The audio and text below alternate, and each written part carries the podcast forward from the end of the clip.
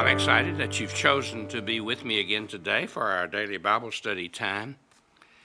If you've been with us recently, you know we're talking about the level on which we live our lives. We have a choice. We can live on the level of the flesh, the Bible calls it, which is just living in our own strength and our own power and our own wisdom, doing what we can do in ourselves, or living on the level of God's Spirit, where we allow Jesus through His Holy Spirit, who lives in us if we're a believer, to enable us, to empower us, to guide us. And we talked about what we can produce, and then we've talked about what God can produce, and we're in this study of the fruit of the Spirit in Galatians 5:22, where the Bible says the fruit of the Spirit is love and joy and peace and forbearance or patience, kindness, goodness, faithfulness, gentleness, and self-control. And we're talking about goodness. We just got started on that last time, so let's pick that up. And what the Scripture says here is the Holy Spirit has to produce goodness. Now, this is not the world's view. Most people have their own vision and view as to what's good. And they say about people, oh, he's good, or she's good, or they're a good person. And that may be true by the world's standard. By God's standard, the Bible is very clear. The Bible says that we're not good, that we're sinners, and that we've all come short of the glory of God, and that only God is good. And when we come to know Christ, then He clothes us with His righteousness, which makes us acceptable to God. And the Bible says that then we can be called good because we're in Christ. And you remember when Jesus was confronted by the rich young ruler, He said, "Good master, what must I do to inherit eternal life?" And Jesus said, "Well, why do you call me good? Because nobody's good but God." In other words, are you saying I'm God in the flesh because you call me good? And He was trying to help the man see what it means to be good. It's not by keeping rules or keeping laws or following religious activities, but by our faith in Christ that He makes us good. So if God must do that, then He must be the one who can produce the good that comes from our lives. And the Bible tells us that I can do all things through Christ, Paul says, who strengthens me, who infuses His energy into me. So if I trust Him, He can produce that through me. And we read in Ephesians chapter 2 and verse 8 through 10, Paul's talking about these things, and he says, "For it is by grace you've been saved through faith, and this is not from yourselves, it is the gift of God, not by works, so that no one can boast. For we are God's handiwork, created in Christ Jesus to do good works, which He prepared in advance for us." So it's only through Christ that we can do these good works. God even prepared what we should do ahead of time so that when we trusted Him, He could empower us to do these good things. That's why the Bible says in Philippians 2 that it's God's ability to empower us, to give us the want to give us the desire, and to give us the power to do the things that He wants us to do that are good. So the important factor that I'm trying to get across today is that goodness is the result of God's Spirit working through us. God produces good. God does good. God shows forth goodness through us.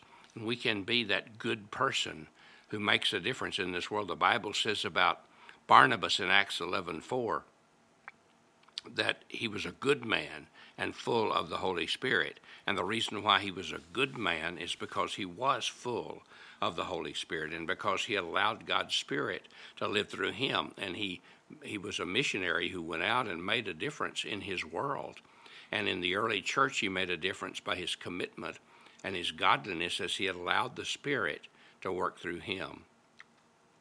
The Bible says in 2 Thessalonians that we can fulfill every desire for goodness by God's power, and we can just let Jesus work through us. I like what Jesus said in Matthew 5:16, "Let your light so shine before men that they may see your good works and glorify your Father who is in heaven." As we allow God to work through us, they not only experience the blessing of the good things that we do and say, but they also experience the realization that we glorify God, that God is working through us, that God is showing forth his power through us, that he is manifesting himself through us. I don't know about you, but I want to be a good person. I want to be a person who produces goodness, and I can't produce it, so I have to depend on the Holy Spirit. If it is to be produced, he has to work through me. So let's begin to do that. But also, he says faithfulness is a fruit of the Spirit. God is a faithful God. There's no question about that. And Paul, writing to Timothy, the young preacher, said, "And the things which you have heard from me in the presence of many witnesses, these entrust to faithful men who will be able to teach others also." The emphasis that Paul is making is it's only faithful people, people who are really faithful, people who will commit themselves, people who can be counted on, people who are reliable. And that comes as a result of our trust in the Lord. Let's notice several things about faithfulness. First, faithfulness is the consistent nature and activity of God. And the very reason why we would put our trust in God is we come to believe he is faithful. The Bible says that God is faithful in himself. 2 Timothy 2:13, if we are faithless, he remains faithful, for he cannot deny himself. You see, we don't always act in faithfulness to God. We fail. We sin. But God never fails. He is always faithfulness. In fact, there's a little song. The words say God can do anything, anything, anything. God can do anything but fail. And that's true. He's not going to fail. Now, sometimes we may think he failed because our view is very inadequate. It's a view that only sees a little bit of what's really going on. We can't see beneath the surface. Like an iceberg may seem small on top, but if you got close down in the ocean, it's gigantic. And that's the same thing with what's going on around us. We only have a human view, an ability to see a little bit, and we can't always see God's faithfulness, but he is always faithful. He's not just faithful for a while. He's not just faithful to some people. He's faithful all the time, always, every day, through everything. God does not change, the Bible says. He is consistently faithful. He's faithful to his word. He keeps his promises.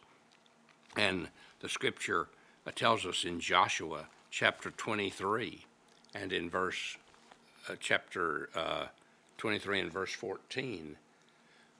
Now I'm about to go the way of all the earth, he says. Joshua says, you know with all your heart and soul that not one of the good promises of the Lord your God gave you has failed. Every promise has been fulfilled.